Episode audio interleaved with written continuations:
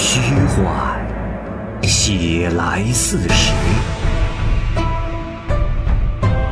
实有其人，传有其事，其人其事，指甲生香，时移世易，拍案称奇。欢迎收听蚂蚁晒尔系列节目之白话唐宋传奇，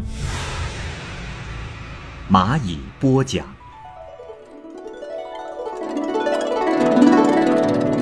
谭毅歌传，原著作者乔俊、秦纯子父，下集。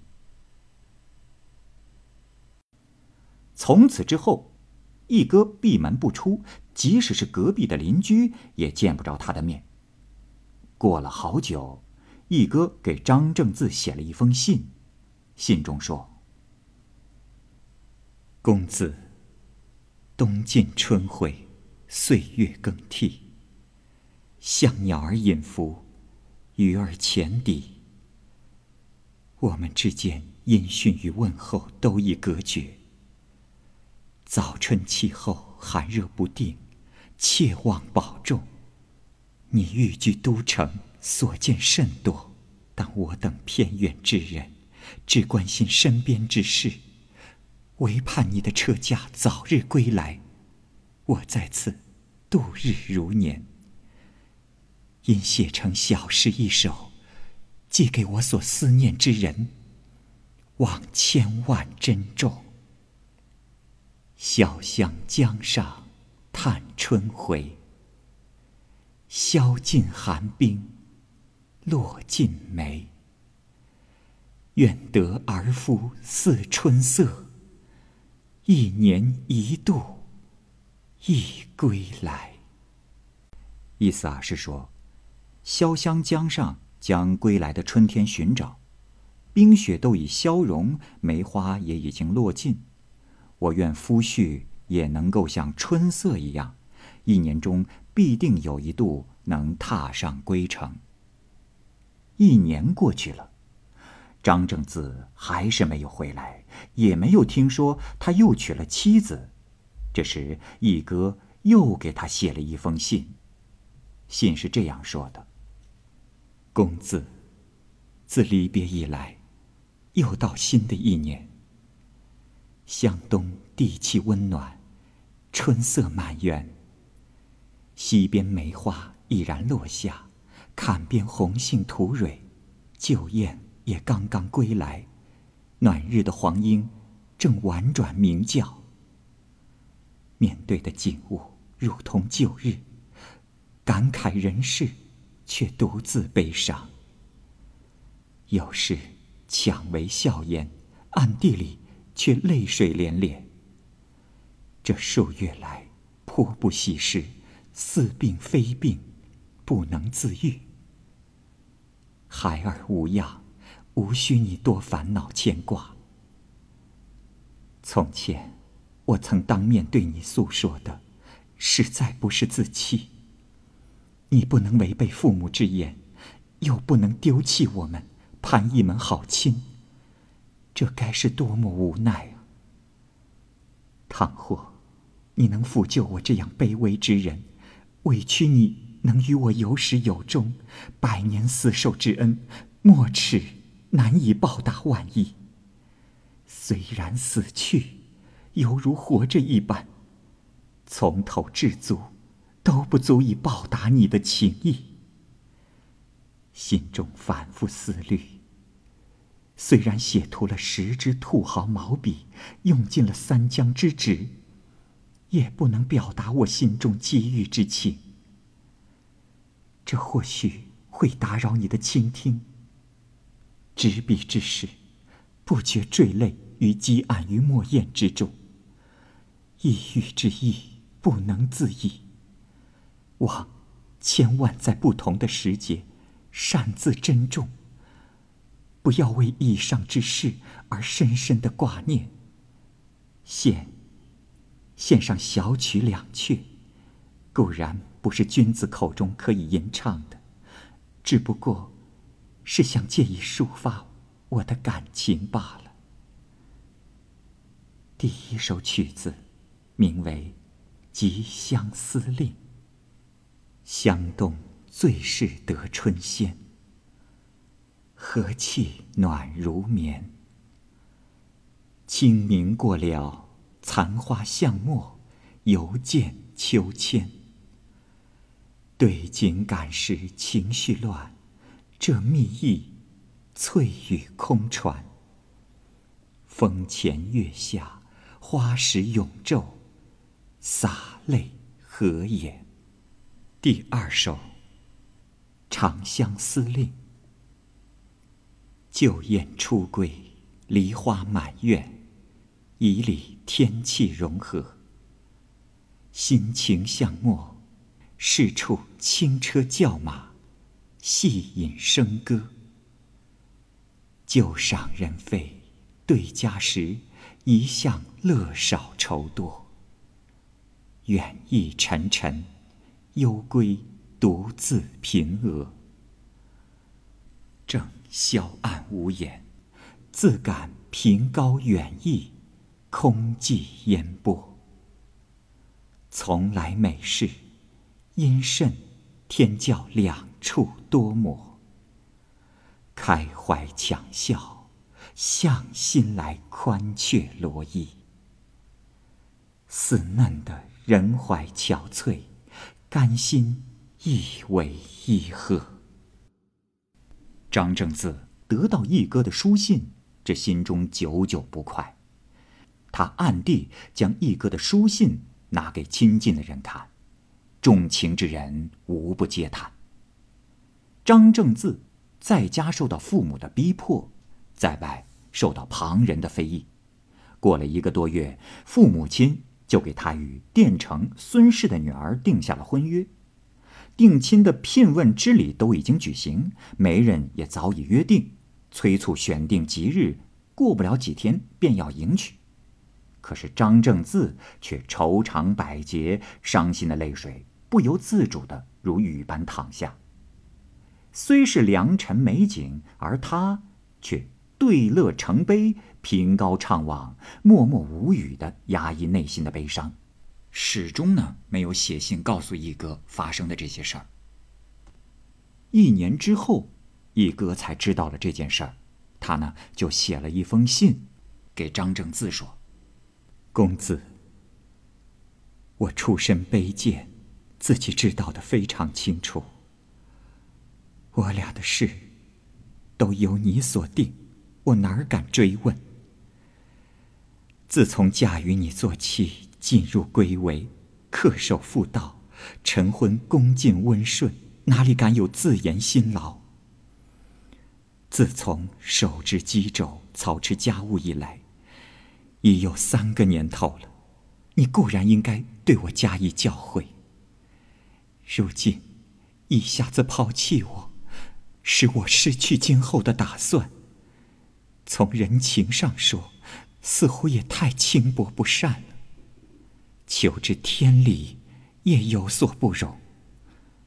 我既已许身于你，不可再遗留下错处。有情义则合，我常常手捧前次书信诵读，而今却被无故离弃，深深伤感自己太弱小了。盟誓之言可以违背，也就不再说什么了。孩儿如今3岁，刚学会走路，期望他长大成人，这正是我所期待的。我囊中还有数百贯钱，当买下城边的田地，每天与老农一道耕作庄稼蔬果。我于楼房之下，覆盖着鸟兽之毛，凿井灌园，教育孩子知晓诗书的训诫，礼义的重要，希望他将来能有所成就，使我终身有所依托，如此而已。至于其他，清风管歌，明月轩管，诸般赏心悦事，早就不再往心中去了。今天我有言在此，你本可不信，等待他日方知我心怀。你们新婚燕尔，诚然有许多高兴之事，而我如拔倒在地的葵花，空有一腔向日之心。自从被废弃以来，不敢登高望远，任思绪跟随白云，让魂魄遨游天际。有思蕴积于胸怀，未能把它完全抒发出来。你在何处做官？愿顺风寄来你的声讯。我确实没有其他的意思，只是想知道你的行止。饮下泪水，写了此信，心绪如麻，我千万自爱。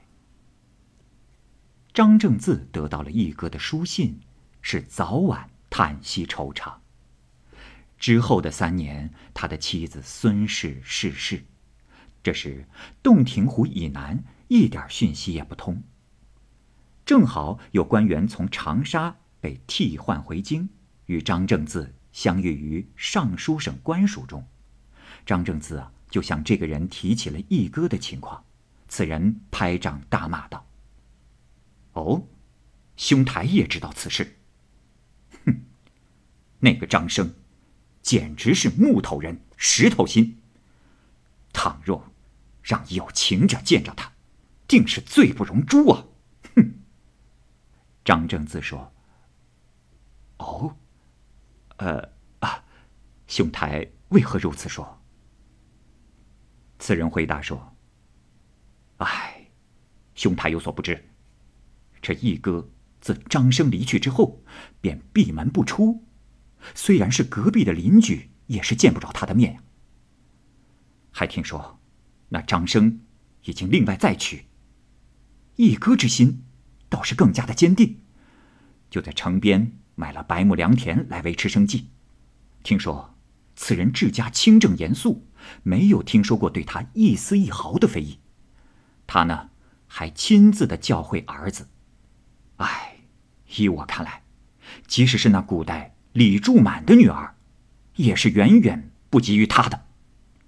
若是让我遇到了张生，哎，我是定要向此人的脸上吐口水的呀！我定要责备此人，问他为何如此绝情。”张正自听完此话，内疚了很久，便邀此人在酒肆中饮酒。这时才说：“哦，兄台，我实话对你说，我便是你口中的张生。兄台对我的责备，都是对的。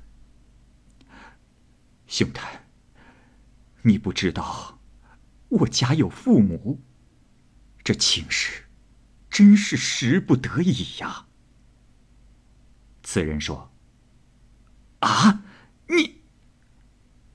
哎，我真不知，你就是张军。”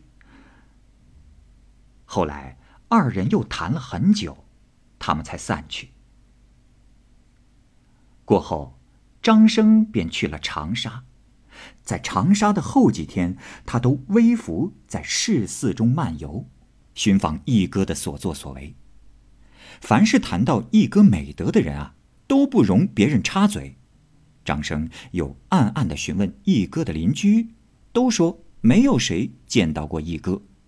又看见一哥居住的庭院干净整洁，张生内心确有几分伤感。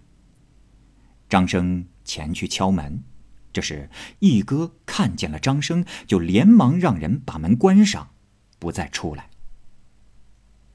张生这是在门外说：“娘子，我跋涉条条大河，跨越崇山峻岭，行走数千里，这心中却是为见你一面。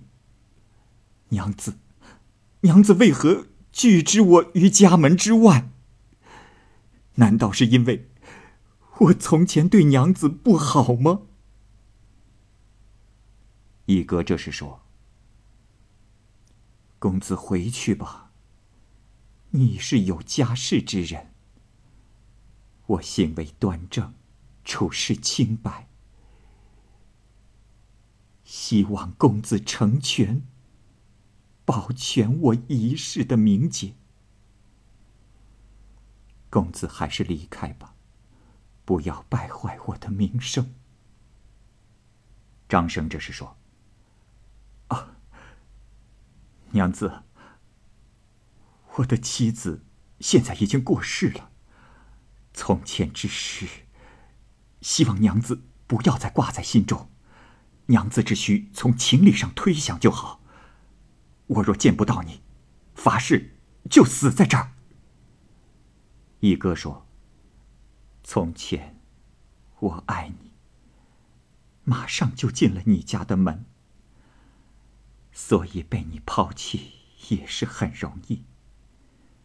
现在如果你真的还要我，就应当通过媒妁之言，为此而举行正式的婚礼仪式，然后我才敢听从你，不然的话就没有必要再见面了。”所以一哥终究不肯出来见面。